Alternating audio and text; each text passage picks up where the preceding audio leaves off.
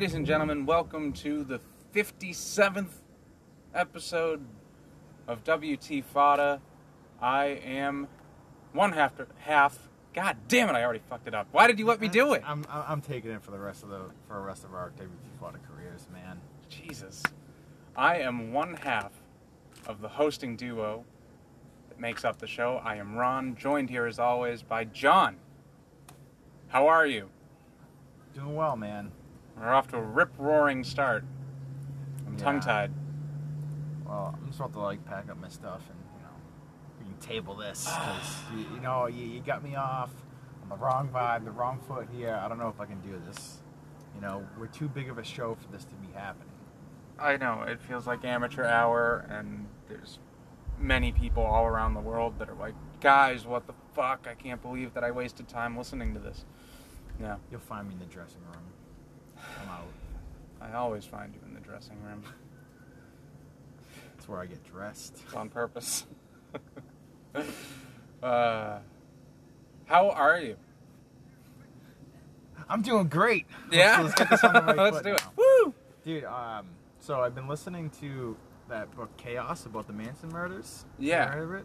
Uh, I'm Crazy, dude. I wish I wish I'd listened to it before we watched Once Upon a Time in Hollywood.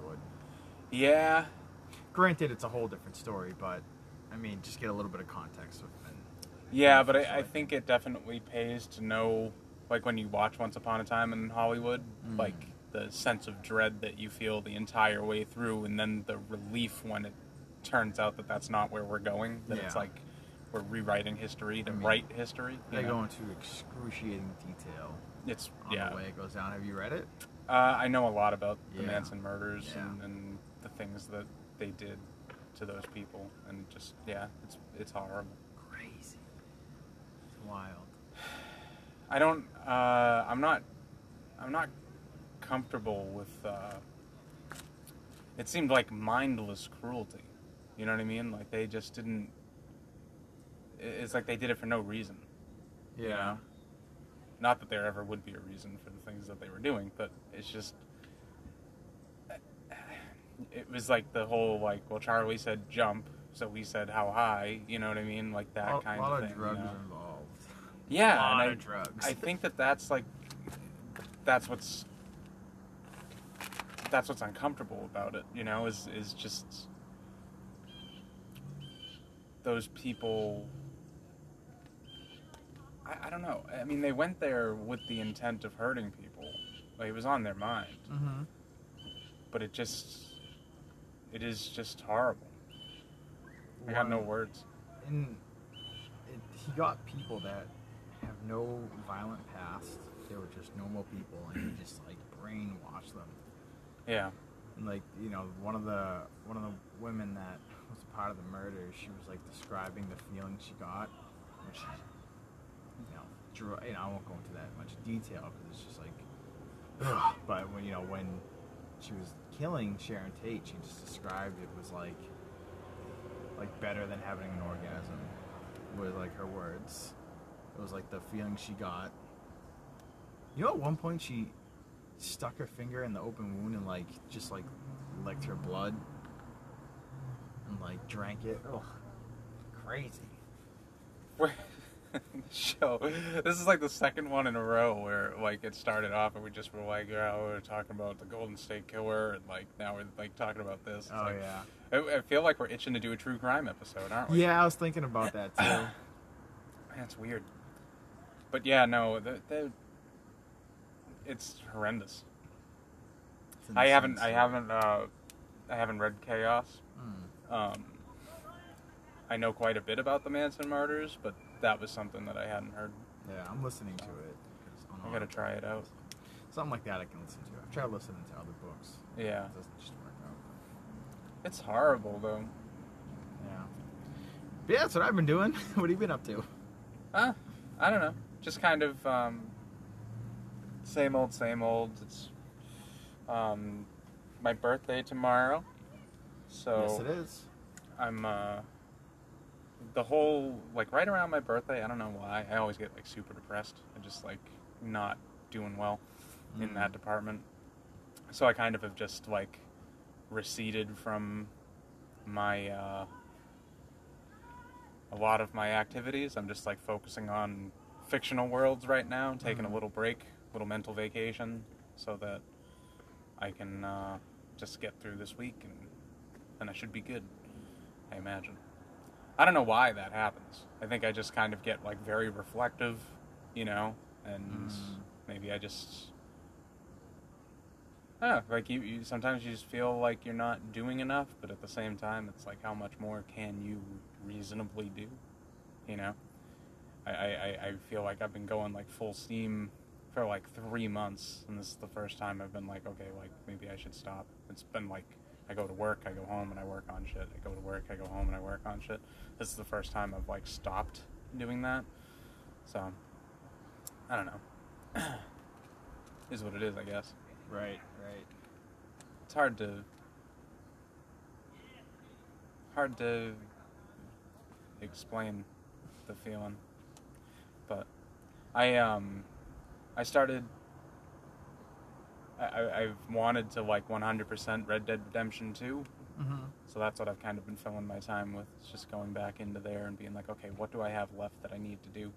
So right now I'm out hunting egrets, which is a pain in the ass. They're very fancy birds. Somebody wants somebody wants egret plumes so that they can make hats. So that's what I'm doing. And Exciting. yeah, it's going all right. I don't know.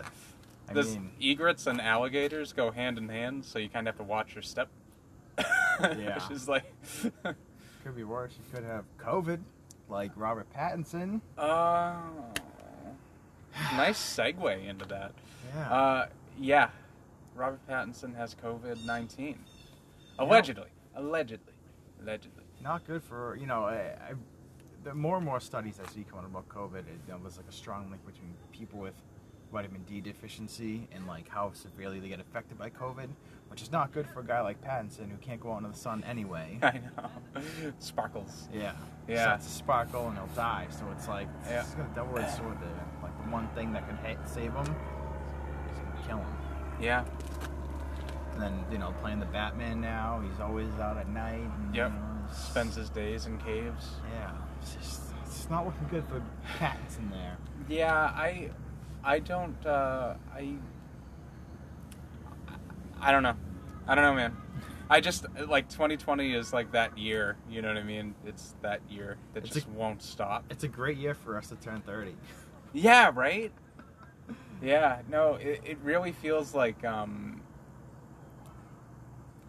you know, like I, I was joking around the other day. I was like, I was like, I'm gonna look back on the year that was 2020 and the flaming wreckage of it all. Hmm. You know, you're gonna see me standing there, and you're gonna be like, what, what is he thinking about? What is he thinking about? And then you're slowly gonna pan in on my face, and you're gonna see that I'm like smiling, and then I'm just gonna be like, that Batman teaser was great. Yeah. I- That's it. Like that's the whole year. That's everything. Every, nothing else really mattered to me. Like I, whatever. Like everything is horrible. It's Mhm. always horrible. So the Batman teaser, it was like that was the highlight of the year. And now I'm like, Robert Pattinson's gonna die. They're gonna have to cancel production. You know, like that. That movie's never gonna come out. A lot of people on set have it, that's what they said. And that's what happens when like your lead actor Hmm.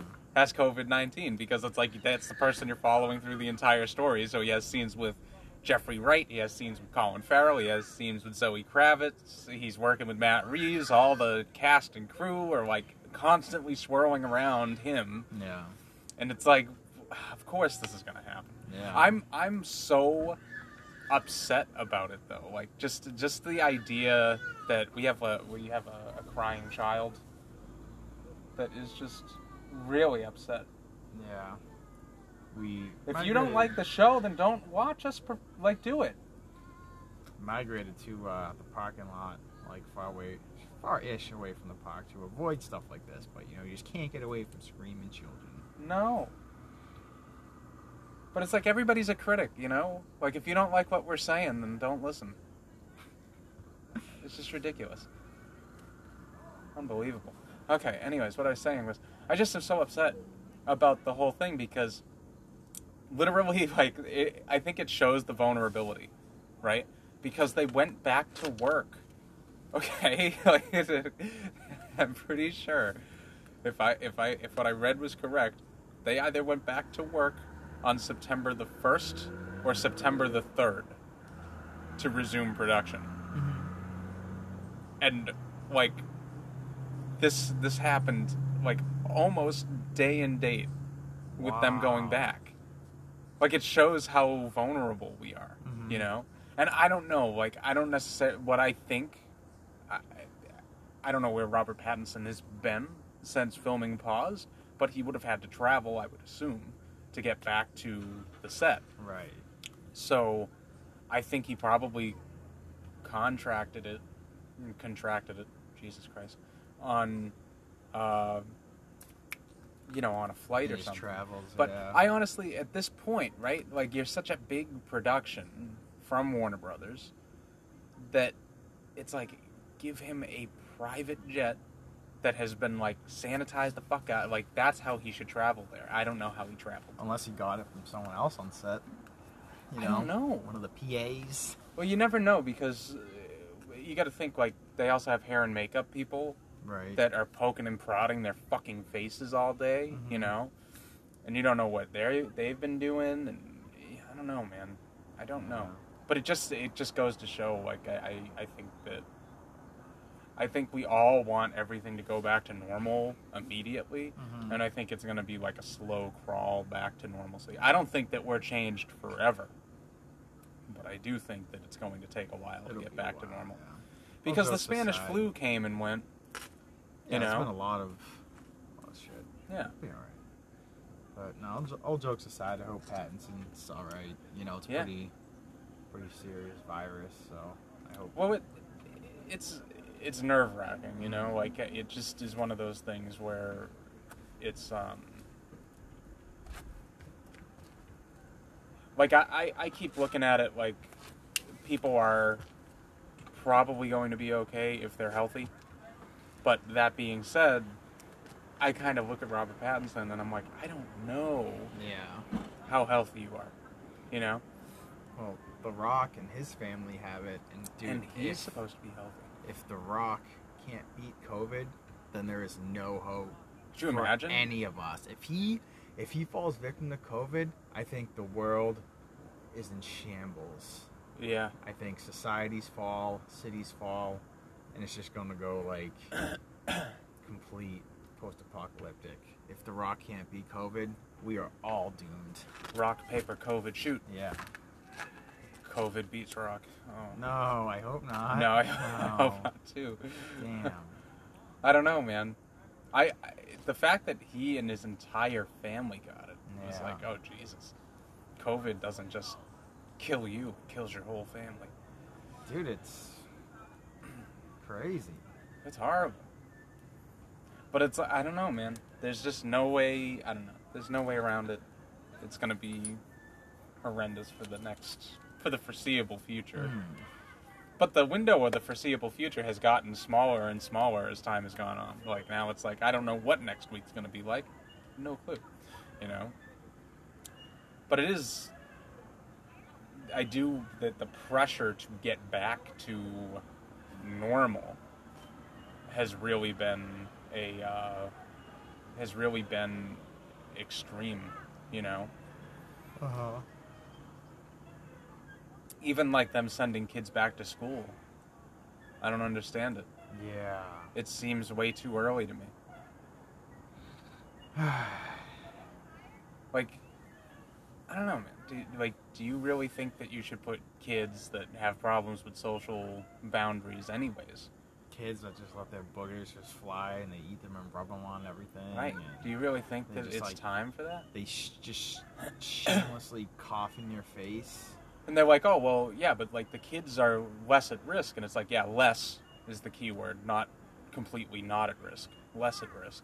Less and then at risk also to get it or to die from it. to to die from it, I believe, is what they're saying. Just throw them in. Just be like, yeah, you guys probably won't die from it. Right. That's what I mean- mean. It's like that's crazy in and of itself. But then you have to think that there are teachers, there are adults that need to look after these fucking kids. They're not less at risk. Well, not even that. It's like, even, you know, like I, I probably won't die from herpes, but I don't want to fucking get it. I'm not gonna jump in like a Well, you have Just it, a- so you're just gonna have to deal with just that. a pool of like herpes, dude. You'd be like, I won't. I probably won't die from this. Doesn't mean I want to expose myself to it. You know, like It's what like if? Charlie Sheen was like, "Do you want to use my hot tub?" You'd be like, "No, I'd be like, I'm good." He'd be like, dude, you're not gonna die from it. I'm like, I know, but I still don't want it. yeah.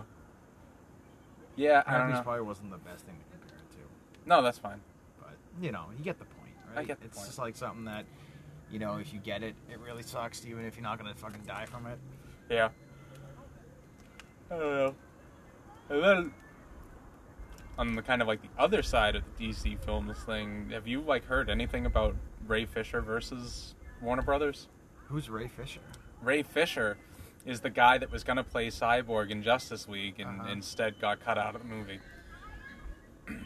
oh wait, no, he was actually in the theatrical cut. He just didn't do anything because Joss Whedon doesn't like black people. Is that what happened? I I I'm assuming. oh my god. That's You what know, I'm assuming. I think I did hear something about that. Yeah, they're they've been like going back and forth, and like he was like, he basically said that uh, at one point Geoff Johns brought him in to, um,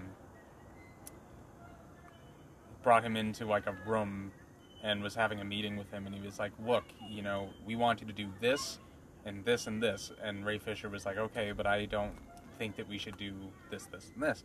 And they like he was trying to have a conversation about it and geoff johns was like look you're going to do what we're telling you to do because you're the actor and we're telling you what to do.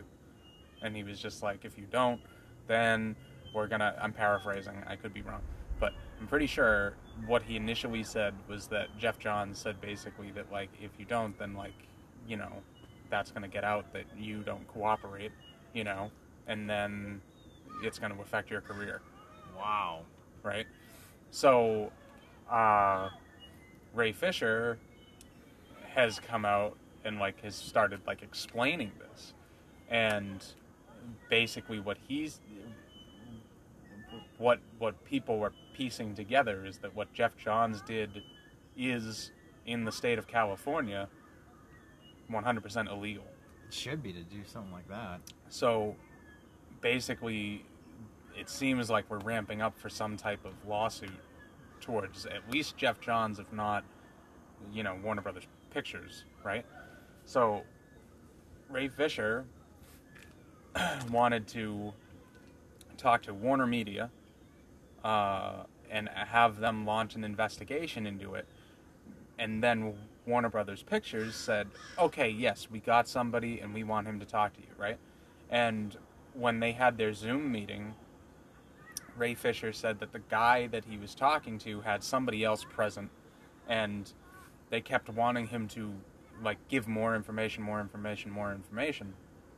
And he was like he he, he was like I'm not, you know, feeling comfortable about this. I feel like I should have people here too if you have somebody else like and he backed out of the meeting. So he said all of this stuff, and then Warner Brothers Pictures was like, "Hey, we gave you a guy to talk to, and you refuse to communicate."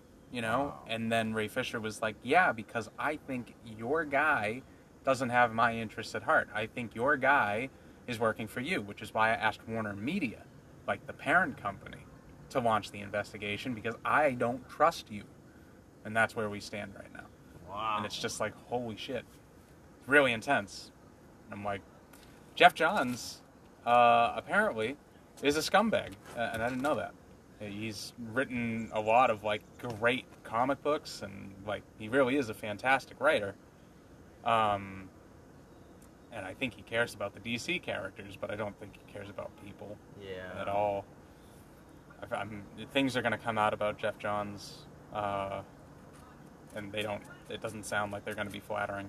Mm-hmm. Um, but yeah, I've always felt bad about Ray Fisher because when Zack Snyder was making that movie, he said that Cyborg was the kind of like the heart of the film, Mm-hmm. um, kind of like the emotional center of it. And then Joss Whedon came in and he just chopped, chopped, chopped everything out. Um, and I guess one of the things that Zack Snyder didn't have was uh, Cyborg's catchphrase, which originated on like a children's cartoon. I believe is where it started. It was like on Teen Titans. Oh, yeah. Teen Um, but he used to say "booyah," Yeah. you know. And when they brought that up, Ray Fisher was like, "No, I don't want to fucking say that." and that's what that whole issue came over. Was like, Oh, yeah? this is fan service. They know the character from Teen Titans, you know, so he should use the catchphrase, blah blah blah. And Ray Fisher kind of felt that there was like there's like racial things tied up in that, you know The booyah? that's how that's how I read it. Is he kind of felt like I feel like that's uncomfortable for me. Like I'm uncomfortable that you want me to say this thing, you know. And they just like made him do it, and you can actually see it in the final cut of Justice League, the the, the theatrical one. There's Uh-huh. the moment where he's like looking up and he's like booyah, and you can see in his face that he just is fucking angry. Oh, no shit. Yeah, yeah. No idea. It's supposed to be the moment where like they've defeated the villain, Yeah. and he just looks like he's upset. Yeah. you know. Oh, man. Yeah. Is booyah a racial thing? I have no idea, but the way that I read it, that's how Ray Fisher was taking it. That's how that's how I interpreted it. I could be totally wrong. Yeah. But for me, the only reason that you would be like, I ain't saying booyah, Mm. it and be that upset about it, I like, feel like it has to it? be that way, right?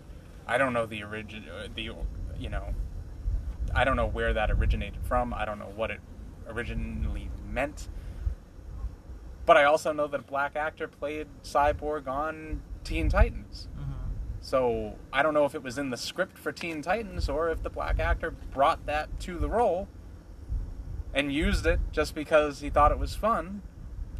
And now another now because white guys are are stewarding the the character, right? Like white guys are taking the character into the film, so they're telling a black actor to say "booyah," and the black actor's like, "What the fuck? Like, don't make me say," you know what I mean? Like nonsense Yeah. words, you know? I Google it. Is booyah racist?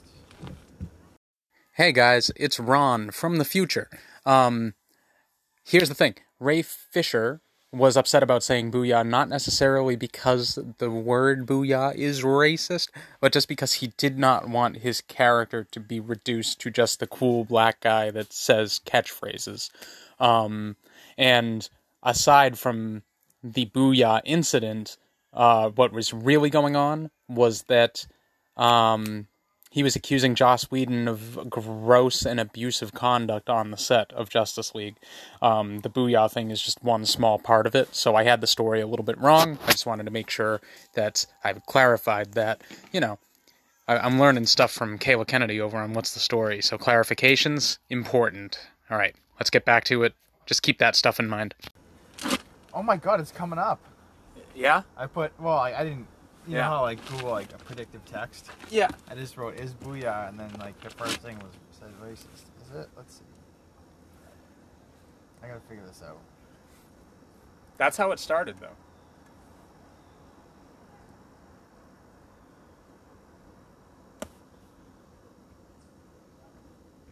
We're taking a brief commercial break Oh yeah. while John is researching. This episode is brought to you by Kaiser Free Range Chicken. It's the most delicious chicken on the planet. I had a little bit of it uh, last night for dinner. Um, I made a chicken parm with a beautiful cut of uh, Kaiser free range chicken breast uh, tenderloin. And uh, oh, my lord, was it the most beautiful and delicious chicken parm I think I've ever tasted? Juicy, tender, and absolutely flavorful. Uh, the secret to Kaiser's free range chicken is that they actually let their chickens roam free on a pasture um, out in the western part of the state. Um, I've seen photos of the place. I've never actually been there. Um, Kaiser free range chicken. The pastures look immaculate. The chickens get to walk around. They get to feed on the things that chickens would normally feed on. So I'm talking about um, bugs and grass and uh, all sorts of things like that. They have the, the run of the farm, more or less. And that's why Kaiser free range chicken is the king of chicken. I've come up short with my search. There's a lot. There's like a lot Oh yeah. on it. Yeah. All right. I don't know. Yeah. I don't have a definitive answer for you if it is or not. I just know that eh, like the thing the thing that I feel right is that if if that if that came from if all right the original cartoon this is where we have to go we have to go back to the source right the cartoon had a black actor playing cyborg and I'm pretty sure that that's where that catchphrase came from Mhm. right so if the black actor said booyah just you know in the dialogue and they kept it Mm-hmm. right? Then I'm like, I don't necessarily feel like this is inherently racist. This is just somebody brought that to the character, and now it's part of the character, right? But the optics of it for Ray Fisher is white guys are telling him to say booyah. Mm-hmm. But it's like, well, white guys are telling you to say booyah because a black actor established that as part of the character that you're playing now. Because it's like, it, depending on your knowledge, changes your perception, I think, a little bit. You know? Right. It's the same reason why, like, there's that TV show Batman: The Brave and the Bold. It's just like a really like silly, goofy uh, Batman cartoon, kind of like the '60s show. But in that, they had Aquaman. Uh, like one of the things he would always do is outrageous, you know, and the entire time I was watching Justice League, I was like, "Come on, Jason Momoa, come on!" And then even when I was watching Aquaman, I'm like, "Just say outrageous, motherfucker!" you know, it's just something that I wanted. Uh huh. Uh, so I, you know, for people that are bigger fans of Cyborg, like maybe they are sitting there waiting, like, is he gonna say "booyah"? Is he gonna do it? You know? Yeah. Catchphrase. I, yeah, and then like if it does turn out that "booyah" is racist, then it's like, well, we let a racist, we let a character have a racist catchphrase. Yeah. Whoops, sorry. I don't know. Everything's so tense right now, like just in the world in Mhm. general, and like everybody's like scrambling to try to figure out how to like do the right things. So, uh, you know, I feel like we look back on like cartoon depictions of like the ethnicities of people that we were fighting during World War II, and it's like, oh Jesus, this is garish, Mm. you know. Uh, and now it's like that, like that perspective, that hindsight 2020 thing, is going to be like condensed to a point where we're like, we look back five years ago and like, holy shit, I can't believe that we were fucking saying that, you know. Mhm. Feels like we're moving pretty fast, Yeah. trying to trying to fix this. I hope. I don't know, but anyways, I feel like uh, I don't really have that much else to talk about. Yeah. Let's move into the topic. All right, so we're gonna throw to commercial, and we'll be right back. And again, uh, Kaiser Free Range Chicken, where chicken is king.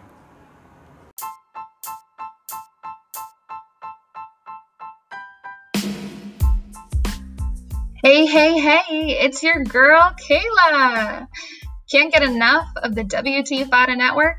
Me either. So join me and Ron Beek III for the newest addition to the WT Fada Network at our new podcast, What's This Story? Where we analyze and discuss the art and structure of storytelling. I mean, it gets real deep, folks. So if you're ready to get that brain stimulated, join us at What's the Story? Because we can't wait to share our stories with you.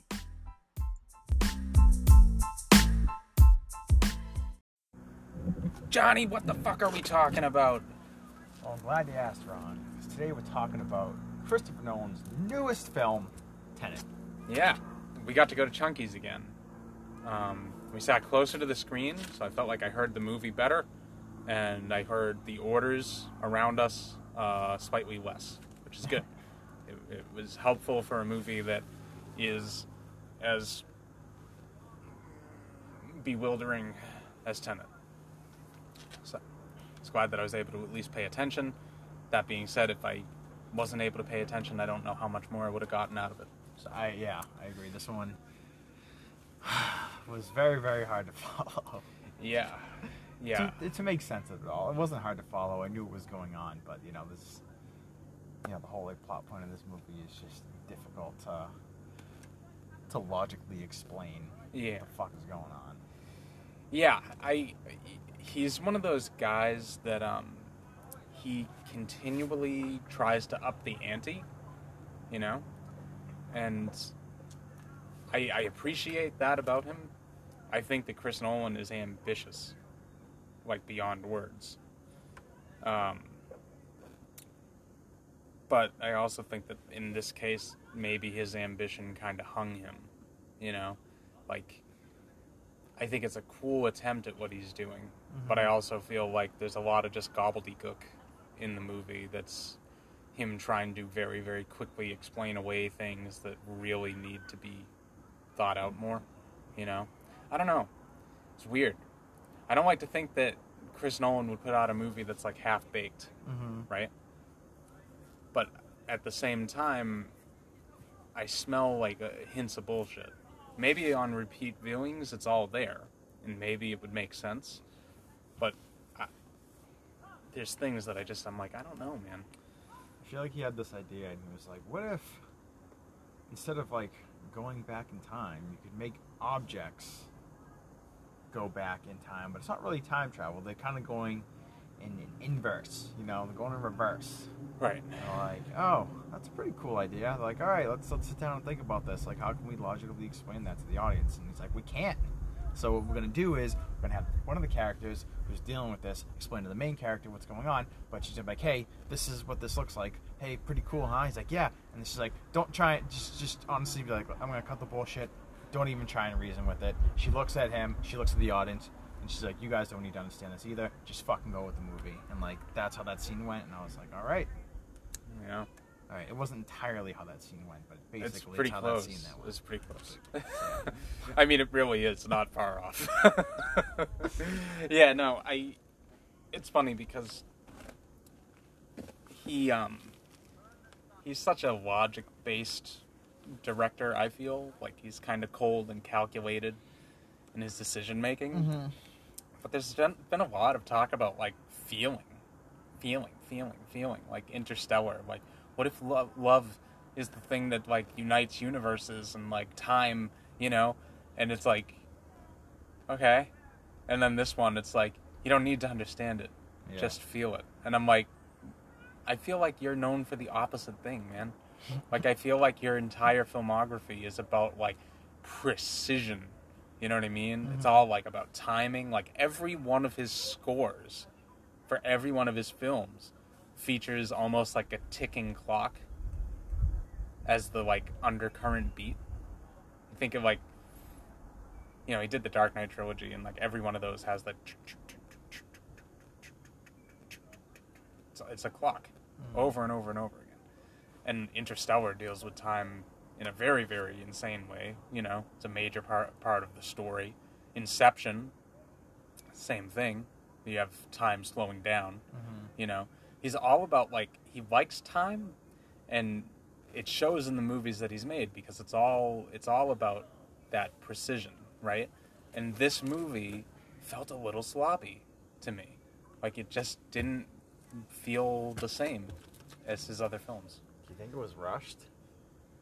Well, I can't if- believe that it was. I mean, they were ready to go earlier this year. Yeah. So he would have even had more time to edit Huh. if he wanted to. This is apparently the way he intended it to be filmed. I feel like it was edited a little weird. Just like I don't know, something like the way they. I don't know if this happens all the time in movies, and I just notice it in this one in particular. But like the scene when they're in, you know, they're at dinner and like they're talking, um, the main character and you know the protagonist and whatever her name is. I. Um, I don't know. The the well, she's Elizabeth Debicki, is her uh, actress name, and I can't remember her character off the top of my head. But like their responses to each other, it's like the camera would just cut, cut to one person, cut to the other, cut to one person. It was just Yeah. like was going back and forth like that, and I was like, I'm like starting to get dizzy with the way this is just like cutting back and forth in conversation. Yeah, like, you would have sure- liked like a like a wider shot a couple of times. Maybe at least to cut it out, but it was just like I don't know. And then the guy, the protagonist, I've never seen this dude in anything before. No. But I feel like every time he spoke, he just like it was like obvious that he was just like waiting in anticipation to say his line.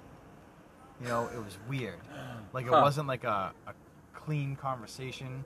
It was like I know exactly what I'm gonna say before you even you even tell me. You know, like Yeah. It was weird. His delivery. I don't know if it was just. I don't know, man.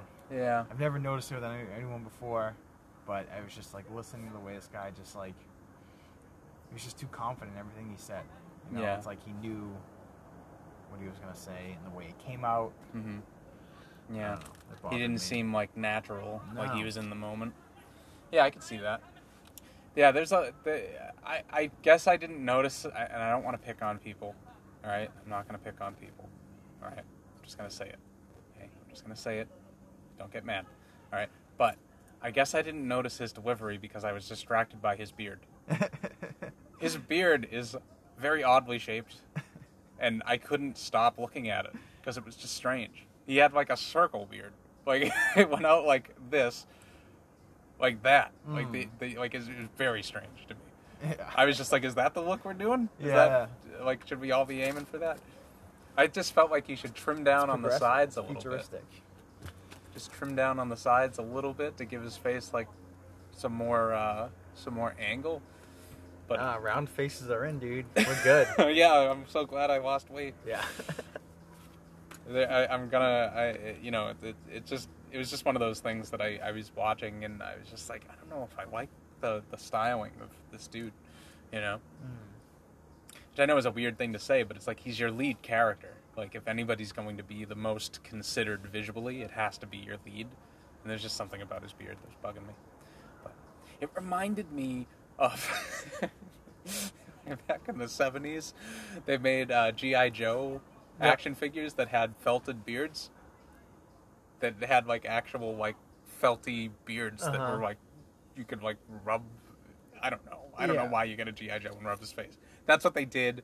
I don't know why. But I'll like have to look when I was up. looking at this fucking guy, I was like, he looks like he's one of those GI Joes. I couldn't get it out of my head the entire movie. It was bothering me.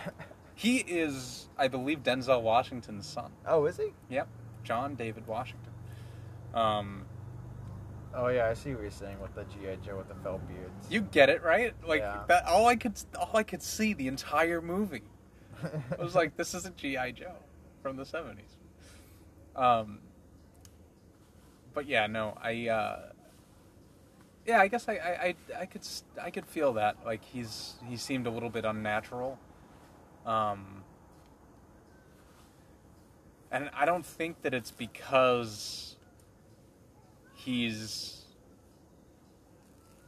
like I wouldn't put pa- put it past Nolan to be like, "Ha, I tricked you," and like he's going backwards. So maybe like because he already knows, like he's, you know what I'm saying? Like he's saying things in reverse, so he's not, you know, he he already knows what was said or some shit. I don't know right. but I feel like that would break the laws of the. I, I have trouble even understanding the laws of the film that they put together because uh-huh. I like he's experiencing time in reverse at one point while the other version of him is experiencing time forward, and I feel like the one that's experiencing time in reverse, I don't.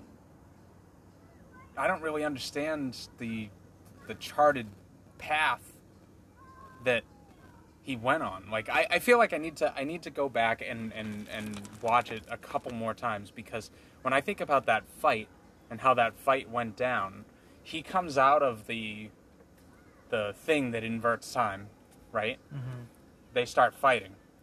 And then it all leads back to like this this drop down gate that leads to outside they're at an airport. Something like that. Leads to outside. Um, and then the explosion happens. The explosion is what sends him sailing through the door into the fight. So it makes, I guess it makes sense, but it, like visually is very, very confusing to have one character going in reverse and one character going forward and interacting like that. It was very hard to follow in, in some spots. And it's very weird with like the going in in reverse thing because it's like you see them just kind of moving at their own will, and then like get into something like a fight, and it seems like they just get like a force that, like outside of them that's just controlling them.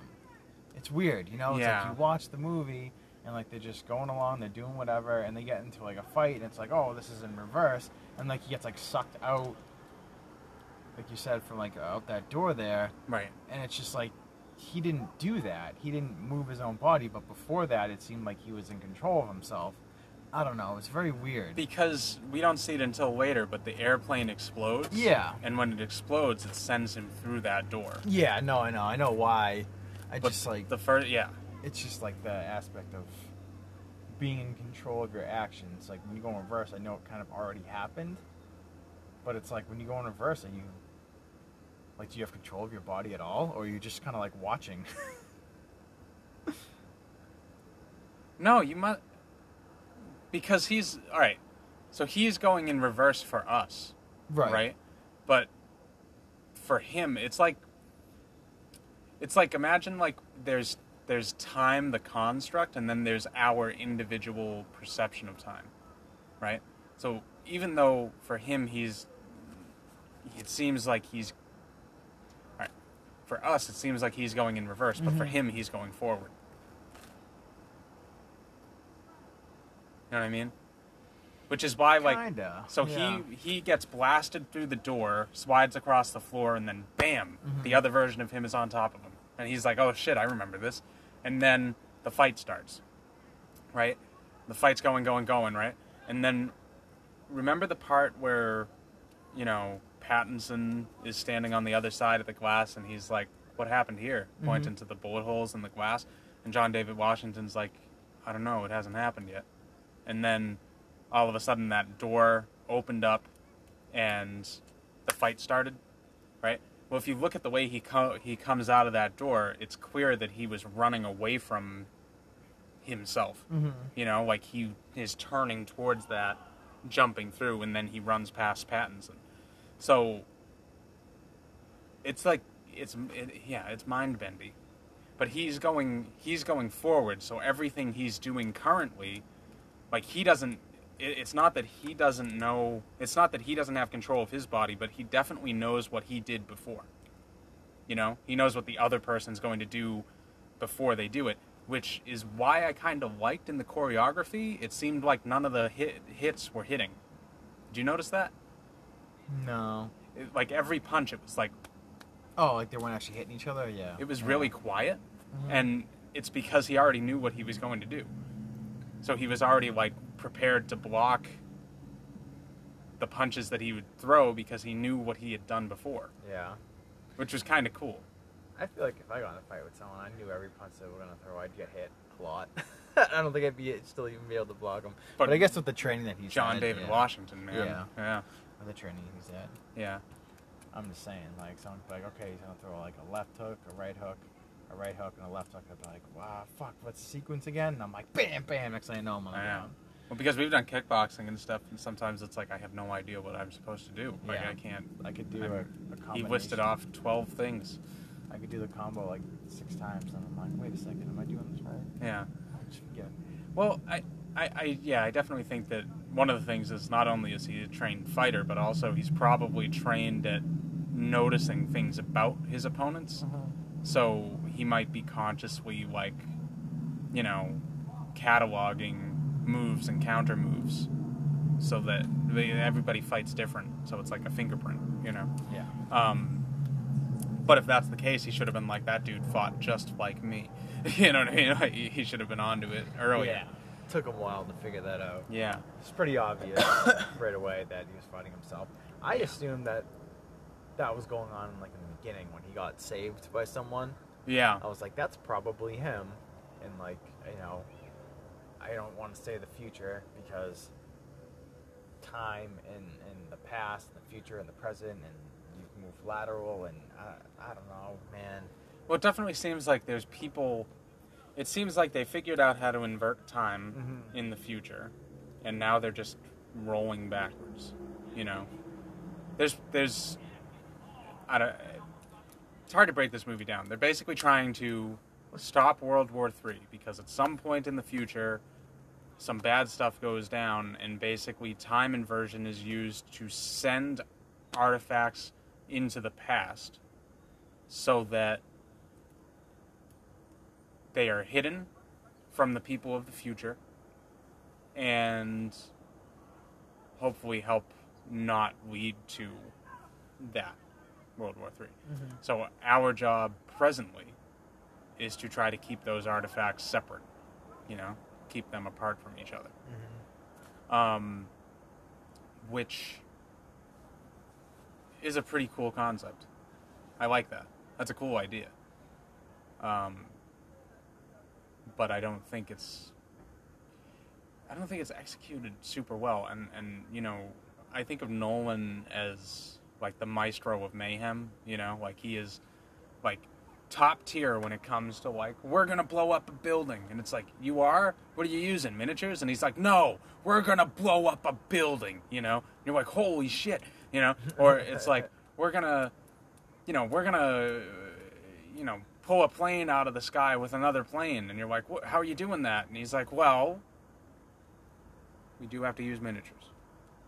But we're gonna hang a fuselage off a fucking helicopter. There's gonna be stunt performers inside the fuselage. There's gonna be stunt por- performers outside of the fuselage. Then we're gonna drop that motherfucker straight out of the sky and watch it smash off the ground into a million pieces. And you're like, that's fucking nuts, you know? Like he always is doing this stuff. Like always. But, but we're not gonna crash a tractor trailer truck. We're gonna flip it nose over ass, just bam, like that, and it's gonna smash down in the middle of the street. We're like, oh my god, like what are you gonna do? You're gonna like CGI the buildings around it so that it's not, you know, in danger of hitting anything, or you know. And, he's like, no, we're gonna do it right here on the street in Chicago. And you're like, well, what about the structures underground? And he's like, we have a, a foot of space on either side of the truck after it flips, and as long as we hit within that exact range, we won't crash through the pavement. And you're like, you want to take that risk? He's like, oh, hell yeah, I do. Yeah. And that's what they do. So, like, I think of his work, and I just think about the, the all right, he's cerebral, he's pretty smart, but boy, does he love an explosion. And he loves stunts, loves mm-hmm. crazy shit. He's always trying to push the envelope of what you can do. So, you tell me that this guy is doing a movie where people are moving in reverse, and I'm like, oh, oh the things you could do mm-hmm. with that concept, like the set pieces that you could you, you could do with, you know, destruction going in reverse, right? Like, oh, how cool would that be? That would be amazing, right? And then he fucking just didn't do it. Like, we got a car chase, and they drove a plane into a building hmm. they had like a war. And that was really it. That those are the big stunt set pieces of the film. And it's like, I'm sorry, it's a little lackluster after that fucking hallway fight in Inception. Like, there's nothing in this movie that holds a candle to any of the shit that he did before. And that I found a little bit outrageous. Just because it's like you got time going in reverse. I'm talking about shit where like a character could go like they could be like, how are we gonna get into that building? Like there's a there's a there's oh man, this is such a cool all right, ready? There's a all right. Oh, there's a there's something that they need that's in a completely locked, secure facility, right? And they're like, well, how are we going to get into it? And they know that it exploded, right? Blew up, right? So now they have to like they they start going like, well, hang on, like if we can digitally can we digitally feel figure out where uh can we digitally figure out where the pieces of the building went right? And it's like yes we can. And we know that this debris is from that floor. Like this is the floor of the spot in the building where you need to be right so then they take that character and they put him in like a box that would survive a blast, right? And they put him on that floor after the explosion. Like they're inverted, right? So they arrive after the explosion has happened, and they bring the box into the rubble, and then they put him there, and then they all take off and they fucking run. And then the explosion happens in reverse, and this dude gets lifted through the air on this piece of floor that had flown out of the building during the explosion, and just whoom, and he's back inside the building, and then he can get out of the box grab what he needs, you know, walk out of the building inverted, go somewhere, get reoriented forward, and you have your thing. Like that shit would be fucking cool. Like I want to see that stuff. but I just feel like we got like, look, the car is driving backwards. Yeah. I was like, oh man, this is intense. now that you put it that way, I, I am kind of upset about that. Don't you feel like there's more opportunity with the Yeah. concept? They they just I, I just feel like they fumbled the concept. It was like it's such a cool idea, and they just don't utilize it the way that like the most effective way. Mm-hmm. You know. Um. What do you think about Pattinson? It was cool. I don't know. Yeah. I don't really have like a. It's kind of normal. Yeah. Yeah, I, I didn't feel. Everybody was comparing this one to Inception, is what they were like. They kept bringing that up, like, oh, it's going to be like another Inception. And I feel like the characters in Inception are way more interesting. Like the Yeah, I relationship between Arthur, the Joseph Gordon-Levitt character, and Eames, and Tom Hardy character, like they're like big brother, little brother kind Mhm. of like back and forth with each other. Thought that was great in that movie, and I just feel like all those character relationships are much more. They're better thought out in Inception, and in this one, I just I, I felt like Neil, Robert Pattinson, was sort of in a place where he was um, trying to operate in that same space as Mhm. like Arthur or Eames, you know. But I just don't. I didn't feel the um, the spirit as much. Like Eames, you can tell in Inception, kind of gets a kick out of the whole thing. Like he's enjoying himself, Mhm. you know. Um, Arthur is a little bit more reserved, a little bit more precise, you know. But in this, uh, in this, I just everybody kind of felt flat a little bit. Yeah. Something Yeah, odd about that. The only person that really didn't feel flat was the villain, who was played by Kenneth Branagh, Mhm. who is the director of Thor. For those of you that enjoy the Marvel movies, um, Oh shit. Yep, that's the director of the original Thor. Um, and he was absolutely fucking terrifying. I, I liked his performance a lot. I know people people always do this when somebody gives like a really strong portrayal of somebody that's villainous. Yeah. They're like, oh, they're hamming it up, you know. They're chewing the scenery. They're this, they're that. And I'm like, or he's just really like really committed to showing the nastiest, most vile, despicable son of a bitch that you could imagine. Mhm. You know? And I kind of I like that he went that way. I was scared of him. And I was scared for Elizabeth Debicki as well. I was like it just felt like his scope and his his reach would be so far. Like even if you Mhm. ran from him, you wouldn't be gone long. Yeah. You know. I don't. I, I like the exchange between him and the protagonist at that like little dinner party they invited him to. Oh, that was And great. He's like, I'm gonna cut cut your balls off, slit your throat, and like stick your balls in your throat. And he's like talking about how it's like it's, how funny it is to watch a man like choking on his own balls, trying to take them out of his throat. Like I don't Yeah. know, it's just so funny. Yeah. And then the protagonist is just cracking jokes at him. Yeah. This is usually how you feed your guests. yeah. Yeah. He was really funny. He, I I did like the the uh, comedic relief points in this movie. I think they nailed them. You know, that's something about Nolan is he he has like a like a mischievous streak. Like he likes those little jokes, Mhm. um, those little moments, and I think it humanizes plots that could otherwise like he is cold and cerebral, and I think if he didn't have the jokes, it would it would be like a dehumanized you know story. But I think like those little human moments are very um, very needed, and they're very well done in this movie. I actually read a review where somebody called this humorless. And I was like, negative. Yeah, I think there are a lot of funny parts. in this I think so. Especially if you like one one director I would go is closer to humorless is Snyder, the guy that did you know Batman v Superman. Mhm. You know, but even you know he has some moments of levity, but they're hard fought. You need to get through a lot of really abysmal stuff to get to those points. Um, which, to be clear, I'm not necessarily against. But Nolan, I always feel like I get a kick out of what he does. You know, I, I think he's, I think he is amusing. I think he does have maybe a dry. He has the British sense of humor. You know, kind of dry, but I um.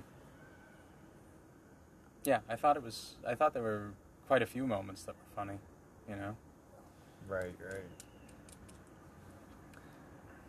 It's like when uh they were in the the art gallery, and Mhm. um you know, he gave Pattinson the tour of, of like what happens there when like if there was a fire or anything. He's like, oh, you suck the oxygen out, you know, Yeah. you get 10 second warning or whatever, and um when they actually go to like follow through with the plan and the, the alarm goes off and he's like, you said 10 seconds, right? you know, I thought that was pretty funny. And, And I- just gets out. I like that it's like humor that's used to achieve a goal. Mm-hmm. Like he's he says that, and by putting that in the air, it's like that he gets the other guy to go like, "Oh shit!" and take off. Uh-huh. You know, so I like the I like those things, and and you know, Nolan's clever with that. He's done that many times, where it's like the power of suggestion through like kind of this little bit of humor is used to achieve plot points. You know. Um, That definitely wasn't 10 seconds though. no, it was pretty quick, wasn't it? Yeah, because Yeah. they were probably like six feet from the door when that alarm went off, and Yeah. then he's like ten seconds, right? And the guy bolts to the door that's like almost closed at that point. It's Yeah. like, dude, they give you like a four second warning. Yeah, like you better be next to a fucking door. You're done. Man. It's ama- it's amazing like the way that they talked about that where it's like well we care about the people's property more about anybody that gets trapped inside which is Mhm. like Jesus. Dark. I mean, I think he has in his mind that. I mean, so it's funny when he's first explaining how that happens. If you get caught in there, then like you're dead. Right. But you know when they they get where they want to be and they're in there and they're lo- unlocking doors in the different corridors so they can like breathe in between navigating through. right. And then once they're done, they lay on the floor like they're dead. So when the people come back in, so clearly you can be revived from that. Right. And it's like they they kind of glossed over that like really quickly though. Like, they have the scene where the guys, they the paramedics walk in, and the next thing you know, like it just cuts to a scene and they're alive and okay, and like no one questioned it. Yeah. It's weird. Yeah, that is weird. There was like a, a couple things, a couple spots in this movie where I feel like something happened, and then it just wasn't.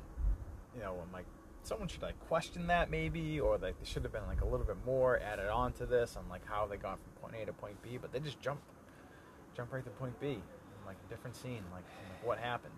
Yeah. I felt like, like I said, that's why I was like a little like weird about like the editing. I'm like, did he was he rushed? Because like things just seemed a little choppy at times. But I mean, this a film like this, I'm sure, is difficult. I think it's like Really it- difficult to film. Yeah, and I think too that you know you have a you have a director that I don't know, man. It's almost it's like I see what he's trying to do, and I understand him being like, well, I don't want to do a bunch of expository dialogue, you know, mm-hmm. to explain everything that's going on. So I'll try to give really quick answers so that people can just move on with the story. But at the same time, I'm like some of the exposition in Inception is like one of like some of my favorite shit in the movie when they're just explaining how it works, you know, how Mhm. time works in dreams, how the layers work, how they're going to build the different levels of the dream, you know, and and all of that stuff. I love that. I was like this is awesome, you know? And you also, yes, you're getting a bunch of exposition that helps explain what the fuck's going on in the next parts of the movie because without it, you'd be like, ah. But also, you're getting, you're deepening the character relationships throughout all that. Those are the scenes where you get to see like uh, Ellen Page be like, "What's a kick?" and then Tom Hardy like slip his toe. Joseph Gordon-Levitt's like leaning back in his chair, so he only has the two legs of the chair on the ground, and Tom Hardy like slips his foot under one of the front legs and tips his foot up, and it causes Joseph Gordon-Levitt to almost tip backwards and catch himself, and then he's like, "That's a kick." So it's like all these like like him picking on Arthur, his little brother, you know, Yeah, like yeah. you get to see those relationships before shit gets real. Whereas this, it's like none of these char- like you find out at the end of the movie that Neil has known uh, the protagonist forever, you know. Um, but up until that point, it just feels very much like they're separate and, and they don't really know each other that well at all. You don't get to see them interacting, mm-hmm. and you don't really feel that that that same sense of camaraderie built up between them. Mm-hmm. Seem like completely separate entities, you know. Right.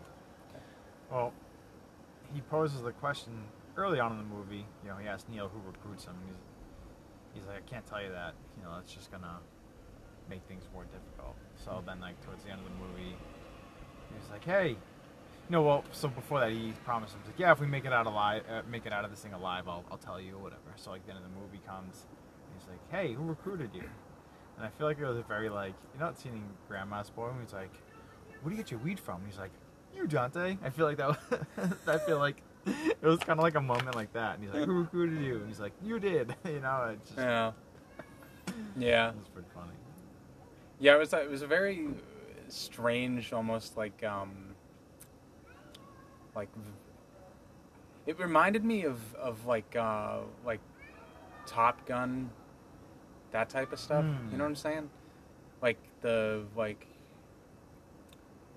how to explain it? That the way that that was shot, the ending of that movie, you have the sunset happening and John David Washington and Robert Pattinson like yeah we're like best friends and everything. I'll see you around man. And it it felt like an 80s movie you know? Hmm. like these characters their adventures over but they'll see each other again you know and like walking off into the sunset and shit. Like, Yeah, don't know. I felt like it was gonna be like don't you boom boom ba-do-do-do, forget about Yeah, me or like a Breakfast Club You know? ending. yeah like I really that's how it felt Robert Pattinson throws his hand up. yeah freezes. Yeah.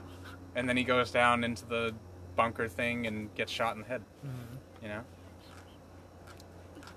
Spoiler alert. Don't listen to the show if you haven't seen the movie. Um yeah, no, I I don't know. I don't know. It was clunky. It was a it, was a clunky piece of machinery. You definitely have to watch it again. Yeah. Yeah, Yeah, I mean, I'm gonna when it comes out, I'll watch it again. What did you think about Branagh? I, I know I talked about him a little bit, but like as a villain, did you how did you feel? Um, Did you feel like he was too over the top? Or did you like him? I really didn't care for him to be honest. No? Yeah, I don't know. I don't know what it was. Didn't enjoy the performance? Yeah, wasn't a fan. It's weird. I don't know. I've heard like a couple of people talk about him and be sort of uh, sort of on the fence. Yeah. I I appreciate him going all out though. I feel like I he was a legitimately I don't know. I, I Mhm. was I was concerned throughout the movie about him. Seemed Yeah. plenty dangerous. You know, I don't know what it was. I mean, he just he, he seemed he could like flip a switch. There were times where I'm like, yeah, you know, maybe he's all business and Hmm. you know he's not like an animal. And then Mhm. there's like moments where he like gets just like just flips that switch there. Hmm. I don't know. I can't explain it. When he was threatening like the abuse towards Debicki, there's a moment where he like grabbed the pillow and he was just like, "Here, you can bite down on this," and like whipped it at her, and I was like, "Oh Jesus!" Like, yeah. you know. And it's just so calm and collected as he's like taking his cufflinks off and, And like putting in the belt. preparing, Yeah. like to to do some harm on her. That was a weird scene. So what led up to that was almost a Mad Max Fury Road moment Mm-hmm. where Debicki leans forward while they're on this boat. It's like catamaran. Um, she leans forward and she grabs him and she said something to him over the roar of all the water and the score. Yeah. I Did you hear it? I don't hear what she said. No. I had no fucking clue what she said. no, and I was And then, that's something I was pissed off about with that scene because that was like supposed to be an important meeting, and like they have it on this boat, and you can't hear fucking anything. There's No. a lot going on. It's really annoying. But go on. So she grabs him and she unharnesses him from the catamaran and then dumps him in the water, right? I have fallen off of boats. Don't ask. I have done tubing, you know, where you're dragged behind the boat, and I've fallen off of that. Never have I done that and been like knocked unconscious. That's- like yeah. water is my kryptonite, and now I'm going to drown. Uh-huh. And they set that up like she throws him off the boat thinking that it will kill him or that it'll at least knock him out and then he'll drown, which is what happens. And I'm like, that's not how that works. Like, that is so weird. That was a very odd scene. I agree. I'm like, why is he unconscious just floating in the water? Like all she did was push the boat. yeah. Like, it was just a very, like, I don't know. I don't know. Nolan is, is a guy that, like, has seemed to shy away from violence in a lot of ways. Like, you think about the Dark Knight trilogy, right? That's my probably the best example of like him trying to avoid violence. There are two moments in those movies that have blood. One is Bruce gets stabbed with a sword in Batman Begins, and the other one is Bruce has like a bloody nose after he fights Bane. And the rest of those movies don't have blood in them. Huh. But think about like your perception of those films. You know, your perception of those films is like, yeah, the Joker's like cutting people and shooting people, and you know, there's war happening, and there's, you know, what I mean? it, it, there's so much darkness, but it's like he will, he just turns away, like, oh, I don't want to see that. Like Mhm. he's like squeamish. yeah. This is the first movie where I feel like he's like embraced the dark side and like shown some shit that was general genuinely disturbing. Like I thought Kenneth Branagh, as all villains should, eventually, you know, goes the way of the dodo, and uh, Debicki has to like throw him off the boat. Mm-hmm. But it's like boats are like are like uh, like cakes. So every layer gets a little bit smaller. So they're on like one of the upper layers, and she fucking shoves him off the thing. Yeah. And like you see him go down, and you're like, oh, he ain't gonna clear that, and he doesn't. He fucking Yeah. like whacks the back of his neck off the fucking side of the boat, and then does like another flip through the air, and like as he's falling through the air the second time, it's cl- like to me, I think they probably had a dummy Mhm. that they like gave it like a wiggly worm neck Yeah. because I was like, his neck is fucking broken as shit. Like the way he was falling and his head just was not moving in concert with the rest of his body. I was like, Jesus, it was so brutal looking. Yeah, that was a cool scene. And then they dragged him behind the boat that they left on, and I was yeah. like, why though? Why? Are they just gonna hide the body? I Is that all it is? Yeah. felt like a like a um, it felt like a uh, like when they killed Gaddafi. It was like a big parade, and everybody just dragging his body around. Yeah. That's what it felt like. Um, yeah, I don't know. he definitely like this was the more brutal. This is the most brutal I've seen him uh, do in a movie. I don't know if that's like a. I, I don't know why. I don't know what changed, but it just seems like he was more willing. He even did a war movie, and I felt like the war movie. I didn't really see, Mm-hmm. you know, the blood and glory. You know. It was weird too when she when she went to the boat before he uh, came back up. She like, unhooked that railing part that she slid him off after she shot him. Right. Like she knew Yeah. that like that was her plan the whole time. Yeah. Which like it's interesting. Yeah. She she had the idea at least that she was gonna dump him off Dump the him side. off the side there, yeah. That like that's how that was gonna go down. Yeah. If everything went. As, yeah, Yeah. to plan. Yeah. I was like, how'd you know to prepare to do that? Like, I don't know. Because anything could have happened. I don't know, like if you're not thinking about dumping someone off the side of a boat, like, yeah, just you know, throw them off. And then she's like in her head, she's like, wait, I wouldn't be able to do that. so let me just unhook this. Right. I don't know. It seemed like it was very like clearly methodical. What she was gonna do. That's I kind of a wouldn't think- feminine quality, though. I wouldn't think to do that before. know, Yeah. I'll just fucking toss the guy over the boat. Fuck it. And then I'm like, wait, I can't let this dude. He's like 185 pounds of dead weight. Right. Yeah. That's a very feminine quality. I bet you would I bet most women would take that into consideration. Yeah, You I'm know. sure they she's pictured doing that many, Yeah. ti- many, many times before this even came Right. to fruition. Yeah, and she's like that. Debicki um, is very slight, you know, slender, tall, but slender. I've seen her in a couple of things before. I really like her as an actress a lot. I don't know if I have seen her. She was in a movie called Widows a little while ago, and um, she was excellent in it. I really, um, I haven't seen her in too many things, but every time I see her, I'm like, yes, it's exciting. Yeah. Um, and what else do we have? I don't know. Yeah. I don't This know. one's surprisingly hard to talk about. Yeah. I can't explain like what was going on. Yeah. I felt like we were gonna sit down and like we were just like things were just gonna pour out really fast, but Oh, dude, she was in Guardians of the Galaxy. oh, she was the the gold alien. Yeah, yeah. Yeah, yeah, yeah. Yeah. I was just looking her around like, oh, I wonder if I've seen her in anything. But like the second I saw Guardians, I'm like, oh, I know what. Yeah, I Yeah. recognize her now. That's where I've seen her from. And she was in Great Gatsby. Yep. Man from Uncle. I don't know if I've seen that one. The Man from Uncle was okay. Not my favorite thing. Yeah, didn't look too interesting to me. Ugh, man. I heard a theory that I kind of like. Yeah. Yeah, so Maximilian is is is her and Kenneth Branagh's son, Mm-hmm.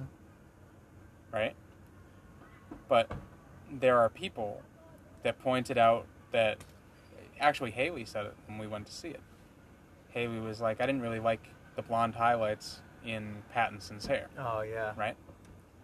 Well, there are people that are like, why does he have blonde highlights in his hair?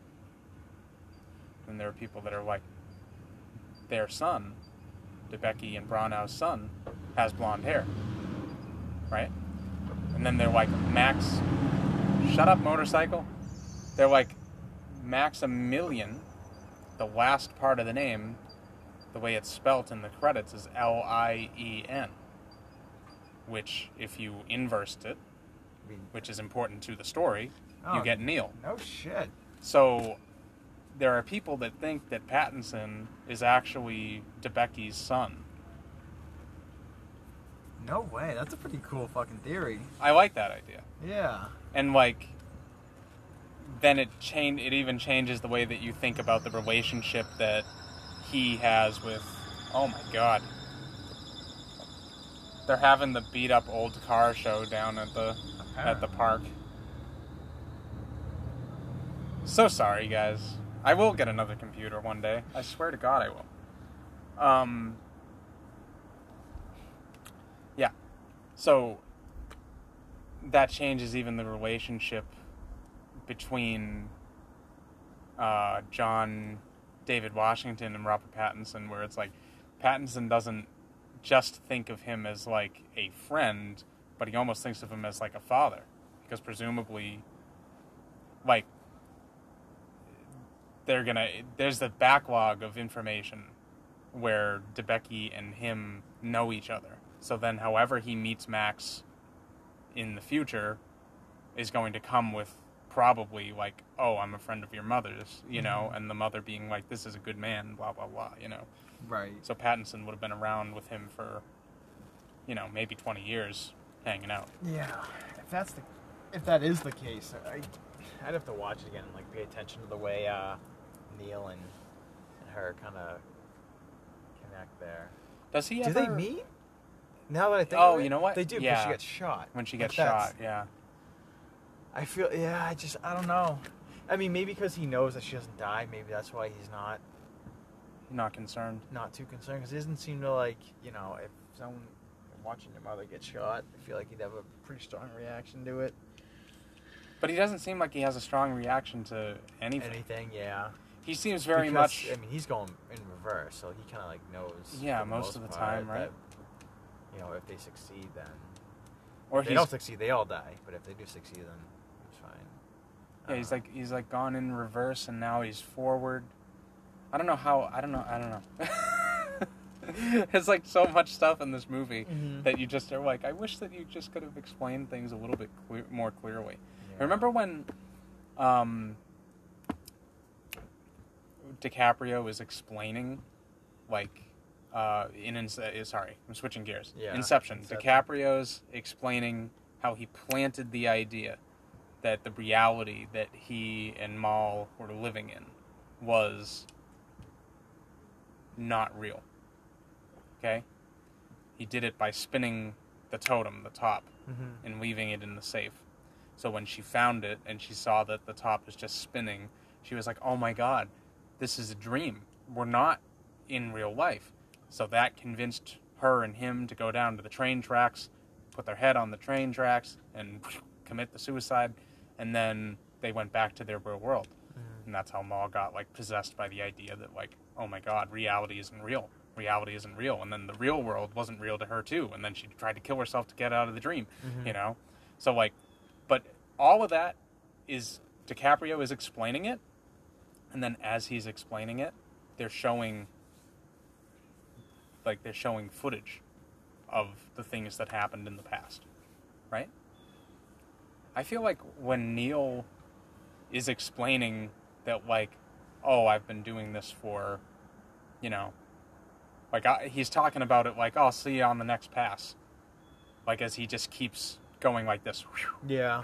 He Like keeps going going all loop. forward and backwards and forward and backwards over and over and over again and that's Mm-hmm. his life um i feel like they should have shown that shit you could have shown like other moments in the movie where like other neils were like nearby you know watching it so Mhm. watching the things that we had already seen so that they knew what they needed to do next to make this thing work Yeah.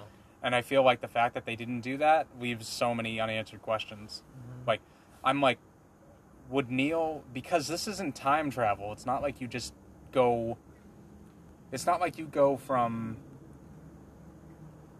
one point in time just magically to another. You actually have to live that amount of time backwards. So, if Neil is from the future, right, where John David Washington John David Washington recruited him, right? Like realistically, Pattinson's like 34, right? So John David Washington would recruit him, would have to have recruited him when he was like 16, and then send him backwards in time for him to wind up where John David Washington is now. Yeah. So he'd have to travel, he'd have to live life in reverse for 16 years to be that far back. It's such a mind fuck. And then also, if that's the case, then like, he, how well did he actually know John David Washington? mm-hmm. Because he would have met the dude, and then John David Washington was like, "Here's what we're gonna do. We're gonna inverse you, and then you have to like hang out for 16 years, and then you gotta go to you gotta go meet me in Europe." You know, like he wouldn't have known him at all. Mm-hmm. But the way that he talks about it is like, "Oh yeah, we know each other real well." Unless in the future they figure out immortality. And Robert Pattinson was like 80 when he was recruited and just looked that good and still looks that good having lived 100 uh, you know, a 100 years in reverse. I don't know. Well, I mean, he's a vampire, so Immortal, yeah. which is why we shouldn't be concerned about Robert Pattinson getting COVID. Yeah. Yeah. He'll be all right. He'll recover. These the the rules of this movie were very um, tough to follow. Yeah. Didn't seem like they were well thought out. Mm-hmm. But I don't know. Overall, here's what I'll say. I like it, I guess. Not a ringing endorsement. Yeah. I, I just feel like I, I did enjoy it. I, I just I think that it's a little bit sloppy. And I think that Nolan